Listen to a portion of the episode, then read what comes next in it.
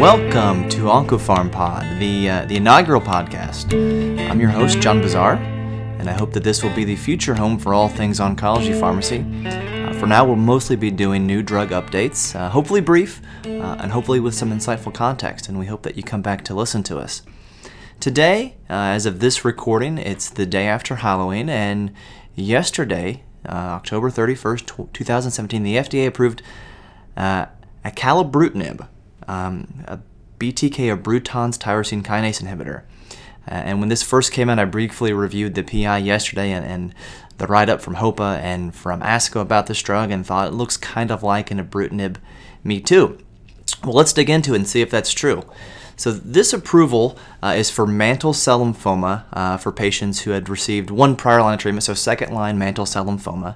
And the median number of patients had received two prior lines of treatment, so most of the patients had a third-line or later treatment in this phase 2 study, which was the ACE LY004 study. It's a phase 2 study, so the approval in the accelerated approval program is based only on response rate.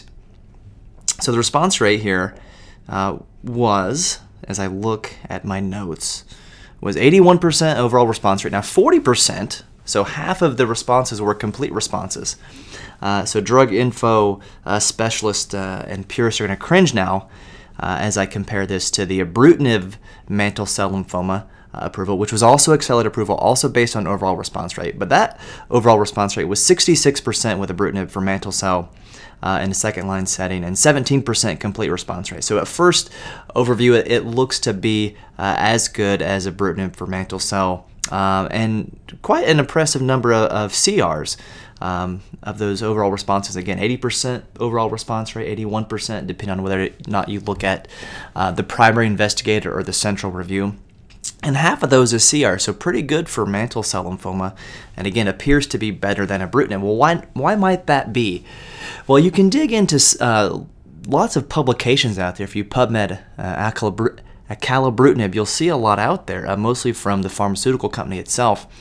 And it appears to be written about a lot as a more selective BTK inhibitor. And in fact, there's a New England Journal of a medicine publication from January 8th, 2016 by Byrd and colleagues, and that's actually in the CLL population, but there's some really nice figures and some good IC50 tables, and Ibrutinib actually is a more potent inhibitor of BTK. It's got a lower IC50, 1.5 versus 5 with acalabrutinib.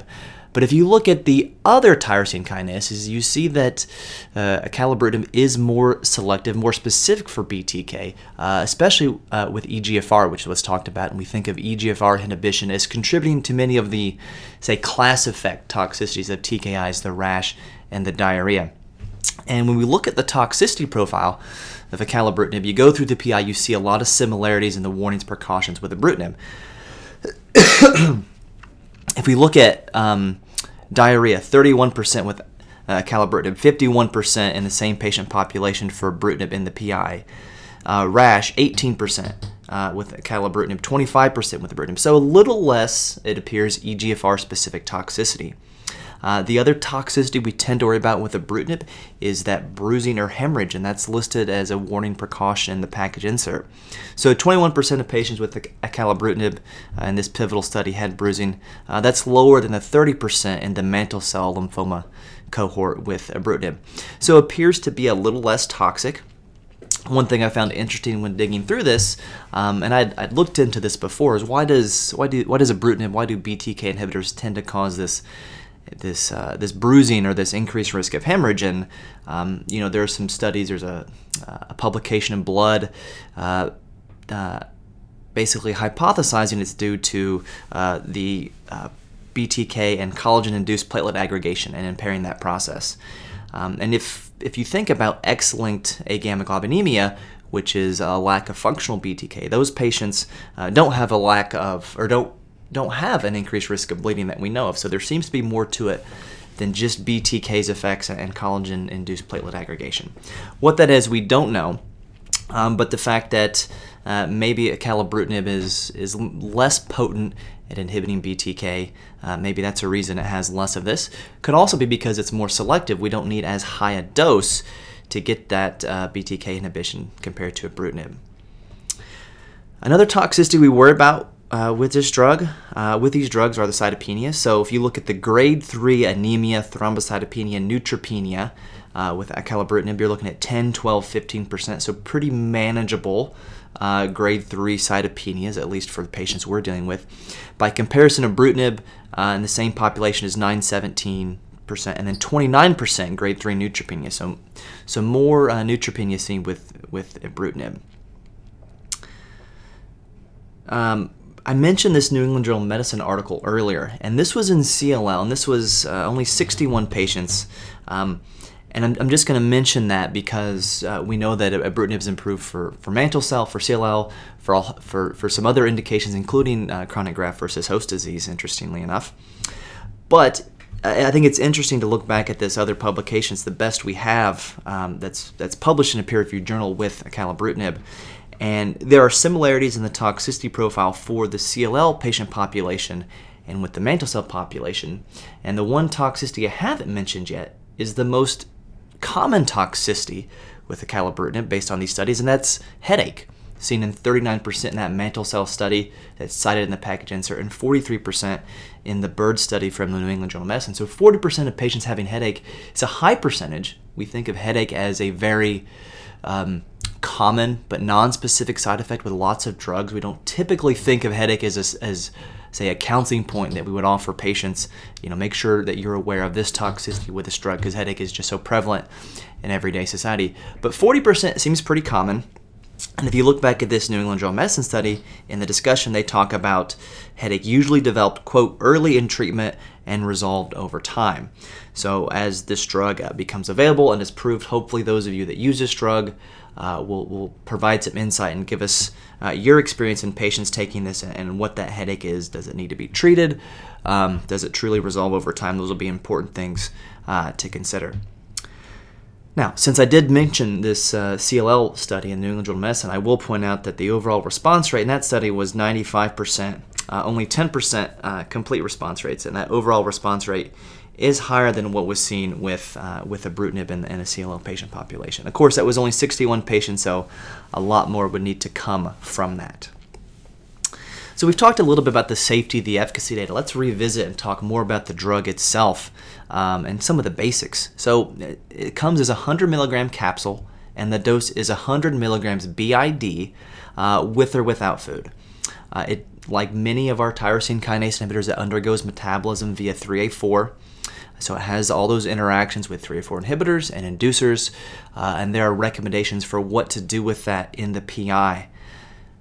It does have an active metabolite, acalabrutinib, that has 50% the potency of the parent drug, acalabrutinib. And one thing that's interesting, really, when you look at the metabolism section here, is it has both the parent drug and the metabolite have some strange potential for drug interactions. It doesn't seem to be a big risk, but they can, both the parent drug and the metabolite, have an ability, it is thought, to inhibit and induce some of these CYP enzymes, but only inhibit or induce weakly. So it'll take some time to figure out what the true drug interaction profile of this drug would be, say, with some narrow therapeutic index drugs, as we'll see going forward, hopefully. So really, when you kind of think about this, wrap this up, what is the future of acalabrutinib looking at? Well, you know, right now it's too early to tell. It's only approved for mantle cell lymphoma. If you compare, if you think of the acalabrutinib as an apple and the ibrutinib study as a pear, if you compare an apple to a pear, the apple, acalabrutinib, seems to be better in terms of response rate. Now, whether that correlates to a progression-free survival benefit or overall survival benefit, of course, we don't know at this point. Because it is more selective for BTK, it seems that it does have a slightly lower toxicity profile with regards to diarrhea, rash, bleeding, bruising, even atrial fibrillation, which was something we've seen with ibrutinib and occurs, say, in 6 to 9% of patients on ibrutinib long-term. If you look in the ibrutinib package insert, that number seems to be 1 to 3% with acalabrutinib. So it does seem to be a little bit safer not drastically safer. You're not talking about, you know, the percent of a side effect going down by 50%. It's going down by 10 to 15% compared to ibrutinib. So a little bit safer and maybe more effective, which of course would be important for patients to be able to have access to this drug. And we'll see if that gets an approval for CLL or other indications down the line. Acalabrutinib, by the way, that's what I call it. I just really read about this drug for the first time yesterday. So in the future, we'll see how what everyone else tends to say about this.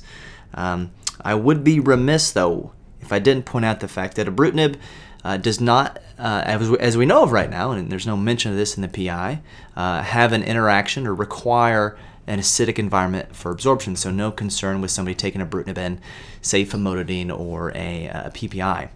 However, the PI is pretty clear with acalabrutinib that it requires an acidic environment for absorption and is practically insoluble in a gastric pH of 6. And for that reason, antidepressants and acids of all kinds, so calcium carbonate as an antacid, H2s, and PPIs are listed as interacting drugs in the acalabrutinib package insert. And you're looking at a decrease in AUC of about 50% taken with an antacid. That is not a concern with ibrutinib.